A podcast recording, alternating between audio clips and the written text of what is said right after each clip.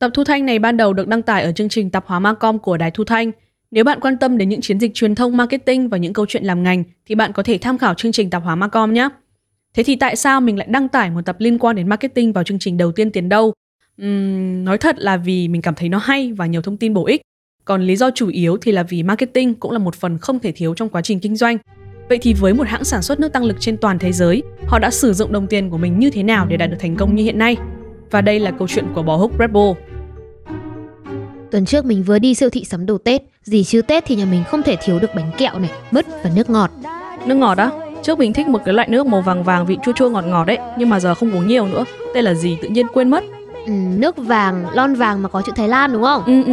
Bò húc. À à ừ đúng rồi. Hôm qua mình cũng mua mấy lon đấy. Phải công nhận là bò húc phổ biến đến nỗi ai cũng từng uống loại nước này luôn ý.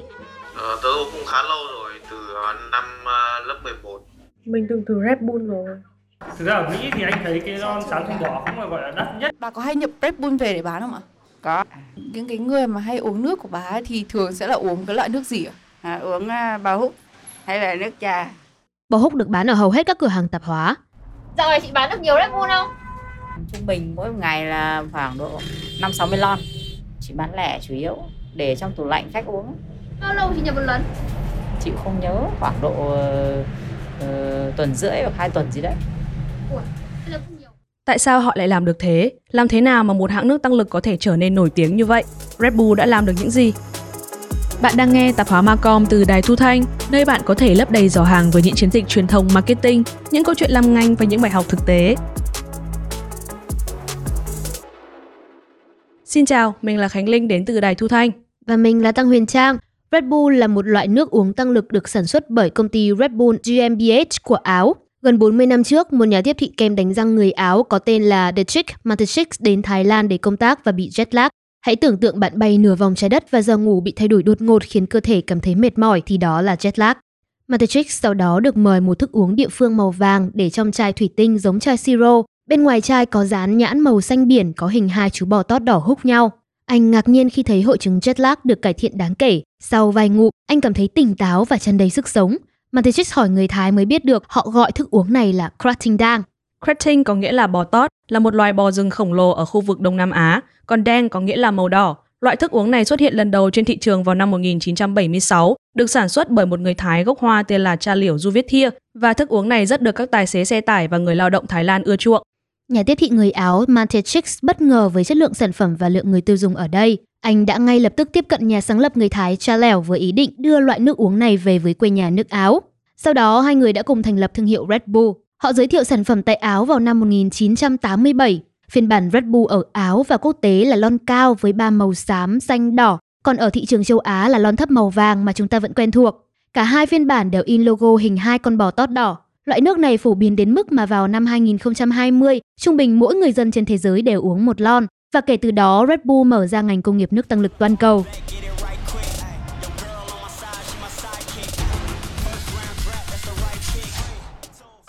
Ngày nay chúng ta có thể thấy Red Bull liên tục xuất hiện tại các bữa tiệc, quán ăn, trường học và thậm chí là ở cả các quán bar. Tất cả những nơi mà người trẻ trong độ tuổi từ 18 đến 35 tuổi thường xuyên lui tới. Thật khó để có thể tưởng tượng một bữa tiệc của sinh viên Mỹ mà không có một lon Red Bull xanh đỏ trên tay. Không dừng lại ở các cá nhân hay các bữa tiệc nhỏ đó, Red Bull còn xuất hiện tại các sự kiện lớn có sức ảnh hưởng toàn cầu. Có thể kể đến đại nhạc hội Coachella được tổ chức mỗi năm một lần, mỗi lần kéo dài 2 tuần tại thung lũng Coachella nước Mỹ. Đây được mệnh danh là sự kiện âm nhạc đắt đỏ nhất thế giới. Có rất nhiều tên tuổi lớn trong giới âm nhạc đã tham gia như là Justin Bieber hay là Blackpink.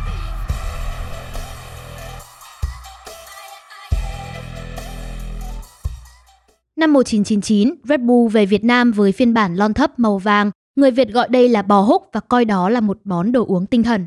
Rồi người lớn bây giờ vẫn còn uống luôn tại vì kiểu họ kêu là uống nó rất là sảng khoái tinh thần, không gây buồn ngủ nữa.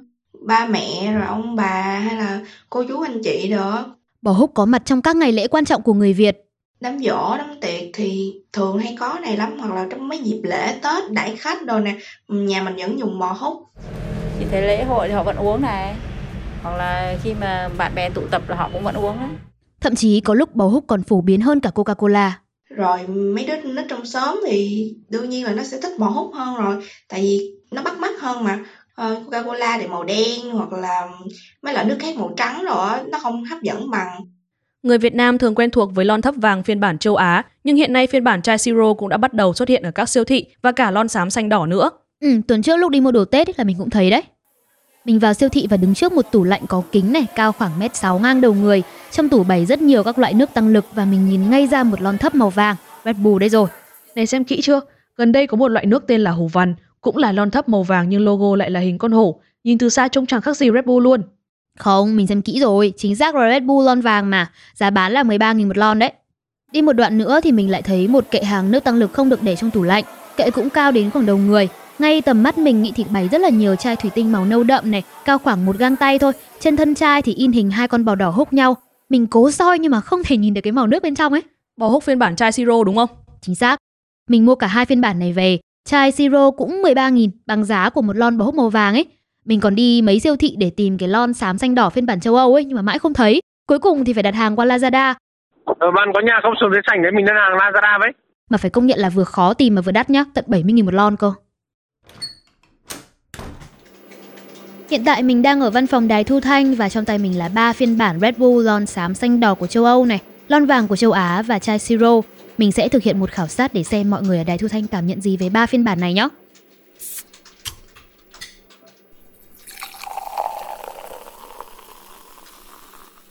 Mình sẽ rót ra ba cốc và đánh dấu 1, 2, 3 để không ai biết được đâu là loại nào này. Cốc số 1 là Red Bull lon xám xanh đỏ, cốc số 2 là Red Bull lon vàng và cốc số 3 là chai siro. Và bây giờ mình sẽ mời mọi người thử so sánh các loại nước với nhau và đoán tên từng loại. Đầu tiên thì mình bảo mọi người nhìn vào từng cốc. Cốc số 1 thì là hơi đậm. Cốc số 2 là cũng ờ, nhạt hơn nhưng mà nó có ga nó nổi lên hơn. Cốc số 3 thì là nhạt nhạt hơn hẳn. Đấy, nhưng mà nó ít ga. Cốc 2 là màu cam rất là nhiều ga, còn cốc 1 thì màu nâu nâu đồng đồng. Rồi mọi người ngửi và uống thử. Ngửi đi. Lon lon xanh. đúng không? Mùi rất là thơm luôn này. Cái này là xám xanh đúng không?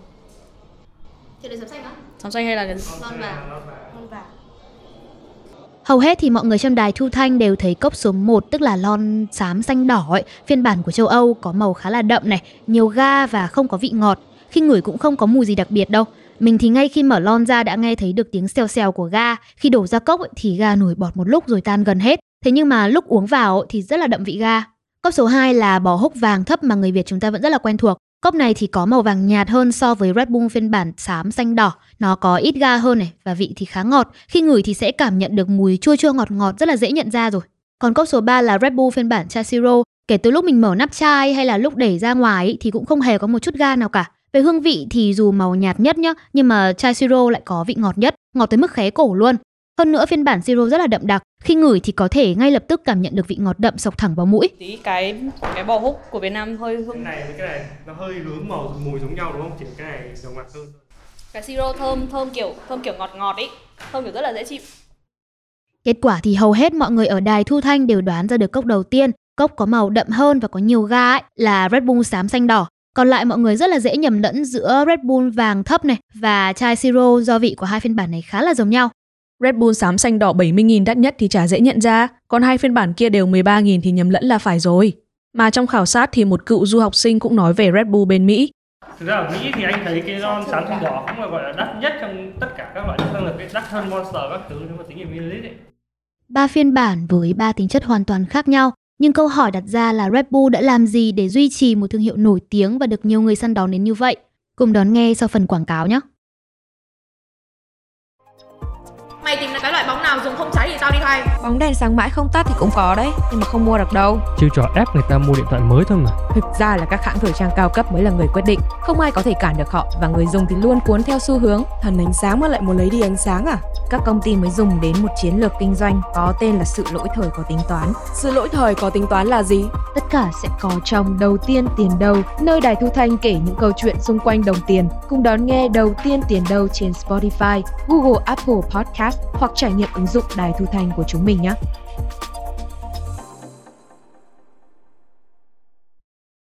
Đối tượng mục tiêu của Red Bull là những người trong độ tuổi từ 18 đến 34 tuổi. Nhóm này cần rất nhiều năng lượng để tham gia vào các hoạt động trong cuộc sống, từ đi học, đi làm này cho đến các chương trình xã hội hoặc là tiệc tùng náo nhiệt. Đặc biệt là những người trẻ yêu thích vận động và hay tham gia vào các sự kiện thể thao, họ thường xuyên tập luyện thể chất với cường độ cao dẫn đến việc tiêu hao năng lượng và Red Bull cho họ năng lượng để làm điều đó. Các chiến dịch marketing của Red Bull từ đó mà cũng xoay quanh những người trẻ tuổi. Khi Red Bull lần đầu xuất hiện tại thị trường, thương hiệu lạ này phải đối mặt với hai bài toán lớn. Thứ nhất là khái niệm nước tăng lực vẫn còn hoàn toàn xa lạ với người tiêu dùng lúc bấy giờ. Nếu muốn khách hàng biết đến và sử dụng sản phẩm thì công ty cần có các chương trình quảng cáo và tiếp thị. Đó cũng chính là vấn đề thứ hai. Chi phí quảng cáo truyền thống thời điểm đó vừa đắt đỏ lại vừa ít loại hình. Nếu bây giờ một công ty có rất nhiều phương tiện quảng cáo để tiếp cận với khách hàng như là mạng xã hội này, báo điện tử hay là thông qua người nổi tiếng, thì bây giờ chủ yếu là truyền hình, áp phích và tạp chí. Mà quảng cáo trên một trang tạp chí có màu lúc đấy đã tốn 16.000 đô la rồi, tương đương với 36.000 đô la bây giờ. Với một công ty mới thành lập thì việc tiêu quá nhiều tiền cho quảng cáo là điều không mấy khả quan. Vậy nên để tiếp cận khách hàng một cách tiết kiệm hơn, Red Bull đã áp dụng các chiến lược marketing du kích vừa sáng tạo lại vừa độc đáo. Red Bull đã thành lập một đội Red Bull Girls, có nghĩa là những cô gái Red Bull. Họ tuyển những cô gái xinh đẹp với thân hình bốc lửa đi phân phát Red Bull miễn phí ở mọi nơi, từ trường học, trên các con phố cho tới các tiệm rửa xe. Những cô gái này ngồi trên một chiếc xe ô tô, ở sau xe có gắn mô hình lon Red Bull khổng lồ. Họ mang theo những chiếc túi giữ nhiệt cũng có hình lon Red Bull luôn và đi đến những nơi bất kỳ để phân phát sản phẩm. Người trẻ vốn hiếu kỳ nên những cô gái này rất dễ dàng thu hút được sự chú ý của họ và thế là khách hàng mục tiêu càng ngày càng quen thuộc với hình ảnh của Red Bull. Và hãng vẫn tiếp tục chiến dịch này cho tới thời điểm hiện tại. Chưa dừng lại ở đó, nhóm marketing của công ty còn lấp đầy các thùng rác ở thành phố London, nước Anh bằng những lon Red Bull rỗng. Công ty cũng không quên tặng sản phẩm cho các DJ quán bar và để lại những lon nằm la liệt bên ngoài các câu lạc bộ. Đó là những nơi mà sinh viên và nhóm người trẻ hay tụ tập. Mục đích cho những hành động này của Red Bull là tạo ra ảo tưởng về sự nổi tiếng. Khi thấy các thùng rác ở London chứa đầy những lon Red Bull rỗng, mọi người sẽ cho rằng Red Bull là loại nước uống phổ biến và điều này bắt đầu ảnh hưởng đến quyết định mua hàng của người tiêu dùng. Có vẻ như chiến dịch marketing du kích hồi đầu đã có tác dụng. Red Bull ngày một bán chạy và ngày càng được yêu thích. Năm 1997, hãng quyết định chơi lớn và đưa ra câu khẩu hiệu Red Bull gives you wings. Red Bull gives you wings, tạm dịch là Red Bull cho bạn đôi cánh. Nghe thì có vẻ ấn tượng đấy nhưng không may là câu khẩu hiệu này vấp phải phản ứng trái chiều từ người tiêu dùng. Một khách hàng đã quyết định kiện công ty vì quảng cáo sai sự thật. Anh nói rằng sau 10 năm uống Red Bull thì anh không có cánh và cũng chẳng có bất cứ sự nâng cao về thể chất hay là trí tuệ nào cả. Vụ kiện này nổi tiếng đến mức mà một chương trình truyền hình thực tế của Mỹ còn dựng lại. Mình còn nhớ là trong đấy có một anh chàng tin rằng Red Bull cho anh đôi cánh nên đã uống và tập bay. Kết quả là anh ta gãy cả hai tay hai chân và bị băng kín người.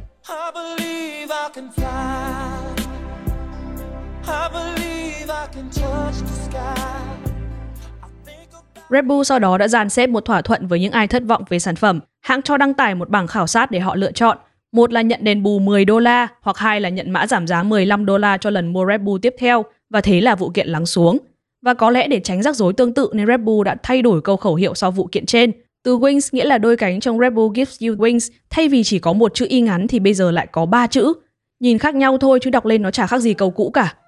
Có thể ý tưởng Red Bull trao cho bạn đôi cánh có nghĩa là Red Bull sẽ cung cấp cho người dùng năng lượng và cả động lực nữa, bởi vì sản phẩm của họ có chứa caffeine và đây được xem là một chất hỗ trợ duy trì sự tỉnh táo. Có thể vì vậy nên là Red Bull cũng thường xuyên xuất hiện ở các sự kiện sôi nổi và cần nhiều năng lượng. Các sự kiện âm nhạc sôi nổi luôn có một sức hút kỳ lạ với người trẻ. Nếu mình mà là Red Bull thì kiểu gì mình cũng phải xuất hiện ở mấy sự kiện như thế này. Bạn nghĩ được như vậy thì Red Bull cũng đã làm rồi. Hãng tổ chức rất nhiều chương trình âm nhạc và mời các nghệ sĩ nổi tiếng tham gia. Mục tiêu của thương hiệu là ghi dấu tên tuổi và phủ sóng hình ảnh của mình ở khắp mọi nơi. Thực ra là tổ chức các sự kiện âm nhạc và mời nghệ sĩ biểu diễn thì rất nhiều hãng khác làm rồi. Nhưng Red Bull khác biệt ở chỗ là họ còn tổ chức một chương trình cho người nổi tiếng kể lại câu chuyện cuộc đời của họ. Bản thân mình khi mà thấy thần tượng tham gia một chương trình như vậy thì kiểu gì mình cũng xem. Đó là cách mà Red Bull kết nối và có được thiện cảm từ người trẻ. Ngoài tiệc tùng và lễ hội, Red Bull còn hướng tới sự tỉnh táo khi làm việc và học tập. Việc thâu đêm để nghiên cứu một dự án hay hoàn thành một bài luận đã trở nên quá quen thuộc với sinh viên. Và điểm đến tiếp theo của chiến dịch Red Bull Give You Wings chính là các trường đại học. Tại đây, Red Bull có những vị trí chỉ dành cho sinh viên là Student Brand Manager, quản lý thương hiệu hay Student Marketeer, nhà tiếp thị. Khi nhận vị trí này, sinh viên có nhiệm vụ thúc đẩy hình ảnh thương hiệu trong khuôn viên trường học, tất cả nhằm mục đích xây dựng niềm tin vào lợi ích của sản phẩm. Họ cũng rất sáng tạo khi quảng bá hình ảnh của Red Bull theo rất nhiều phong cách mới mẻ như là giấu các lon nước vào trong ngăn bàn hay là dán lời chúc lên thân lon vào các kỳ thi. We talk to people about any misconceptions they might have. Chúng tôi tặng Red Bull miễn phí và cho mọi người nếm thử hương vị mới. Ai có thắc mắc về Red Bull thì chúng tôi giải đáp. Mọi người cứ nghĩ rằng chúng tôi không làm gì cả. Nhưng thực ra, việc gì chúng tôi cũng làm. Nghiên cứu thị trường, hỗ trợ sự kiện, hỗ trợ bán hàng. Chúng tôi làm hết. Sales support on premise and off premise. Chia sẻ từ Brie Emani khi làm tiếp thị cho Red Bull trong trường đại học, những nhà tiếp thị sinh viên này đã đóng góp rất nhiều cho cả danh tiếng lẫn doanh thu của Red Bull.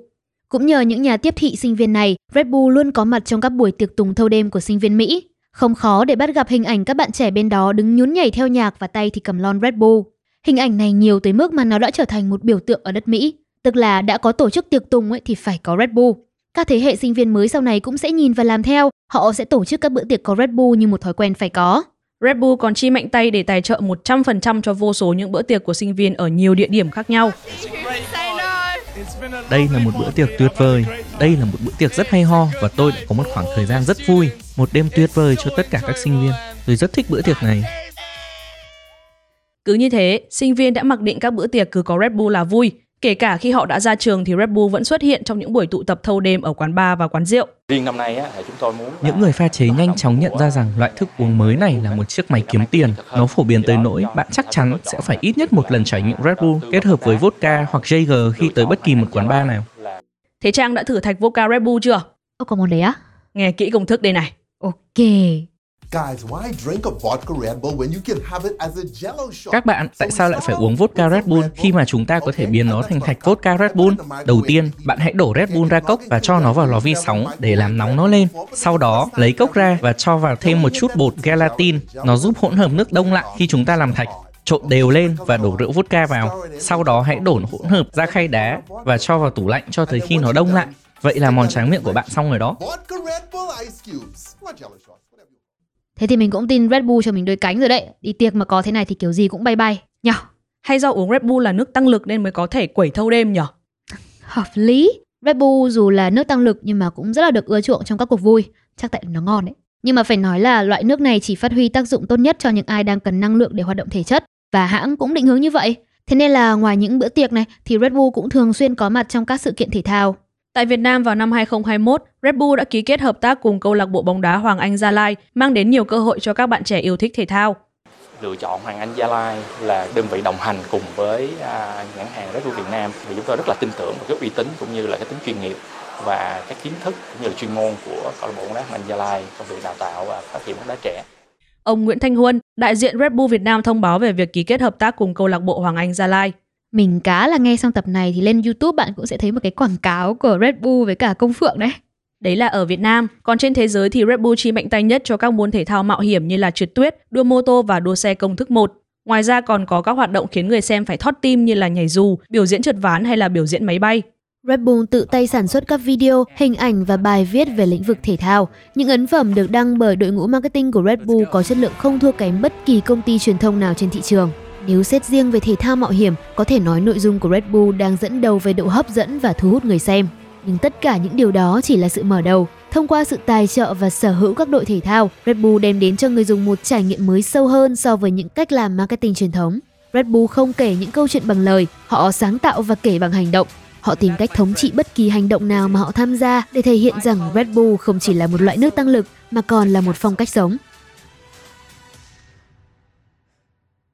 Lon nước tăng lực và logo hai con bò tót xuất hiện trên các dụng cụ thể thao, đồng phục thi đấu cùng với các vận động viên chinh phục mọi thử thách. Vào tháng 9 năm 2021 vừa qua, một chiếc máy bay mang tên và logo của Red Bull đã lập kỷ lục thế giới về tốc độ khi bay qua hầm của Istanbul, Thổ Nhĩ Kỳ. Kết thúc màn biểu diễn, người phi công bước ra với bộ đồ in hình logo Red Bull ở trên ngực. Và cứ như thế, người dùng có thể cảm nhận được sự năng động và mãnh liệt khi uống lon nước có cùng logo với chiếc máy bay, ván trượt đã phá được kỷ lục thế giới. Nhưng có lẽ kể từ khi bắt đầu chiến dịch Red Bull Give You Wings, kỷ lục ấn tượng nhất của nhãn hàng chính là sự kiện Red Bull Stratus năm 2012, cú nhảy từ vũ trụ được thực hiện bởi một vận động viên tên là Felix. Để biến kế hoạch đầy tham vọng này thành hiện thực, đội ngũ marketing của Red Bull đã phải làm việc trong nhiều năm. Họ chiêu mộ hàng chục kỹ sư, này, nhà sinh lý học, rồi cả kỹ thuật viên và tất nhiên là cả Felix Baumgartner, người nhảy dù chuyên nghiệp với biệt danh Felix Liều Lĩnh. Trong 25 năm sự nghiệp, Felix đã thực hiện hơn 2.500 lần nhảy. Ông đã từng nhảy từ hai tòa nhà cao nhất thế giới và bay ngang qua eo biển Manche bằng đôi cánh làm từ sợi carbon. Nhóm của Red Bull đã tạo ra một bộ đồ không gian đặc biệt trông giống như đồ bay của phi hành gia. Felix sau đó được đưa vào một khoang tàu đặc biệt gắn với một quả khinh khí cầu ở bên trên. Quả bóng bay này có thể tích gần 1 triệu mét khối, được thổi phồng bằng khí heli, kéo khoang tàu chở Felix bay qua tầng bình lưu sát rìa vũ trụ. Felix thực hiện cú nhảy từ độ cao 39 km, lập nên kỷ lục thế giới. Ở độ cao này, bạn có thể quan sát được trái đất trông ra sao. Đó là lý do mà mọi người đều gọi đây là cú nhảy từ vũ trụ. Sự kiện Red Bull Stratus đã vượt qua giới hạn của con người, cung cấp dữ liệu y tế và khoa học có giá trị cho tương lai. 35 giây đầu tiên của cú nhảy được coi là 35 giây tử thần. Qua cú nhảy này, đội thực hiện mong muốn rằng các nhà khoa học có thể chế tạo ra một bộ đồ bay an toàn hơn cho các phi hành gia. Cú nhảy đã thể hiện rất rõ tinh thần của câu slogan Red Bull gives you wings. Nhờ có sự kiện lịch sử này, tin tức về Red Bull đã phủ sóng trên các phương tiện truyền thông và công ty trở nên nổi tiếng hơn bao giờ hết. Câu chuyện của Stratus đã thu hút hơn 60 triệu lượt tương tác trên các trang mạng xã hội. Red Bull đã tạo ra một chiến dịch phi thường khiến cho cả thế giới phải chú ý đến. Từ mạng xã hội Facebook, Twitter cho đến những bản tin truyền hình, đâu đâu cũng đều nói về cú nhảy từ vũ trụ này. Kênh YouTube BBC Studio của Anh cũng đăng tải một video về sự kiện. Nếu xem video thì bạn sẽ thấy được bộ đồ bay màu trắng của Felix giống hệt một phi hành gia. Felix ngồi ở cửa khoang tàu nhìn được toàn cảnh của trái đất. Tôi ước rằng bạn có thể thấy những gì tôi đang thấy. Có những lúc bạn phải lên thật cao để hiểu rằng mình bé nhỏ như thế nào.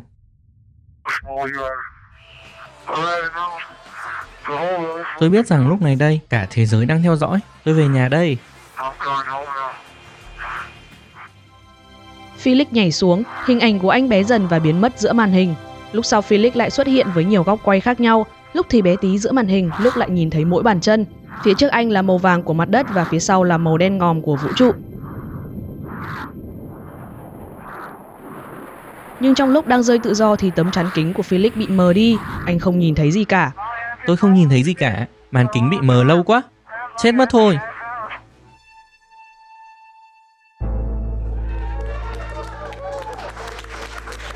Thế nhưng cuối cùng Felix đã làm được. Anh mở dù và hạ cánh an toàn.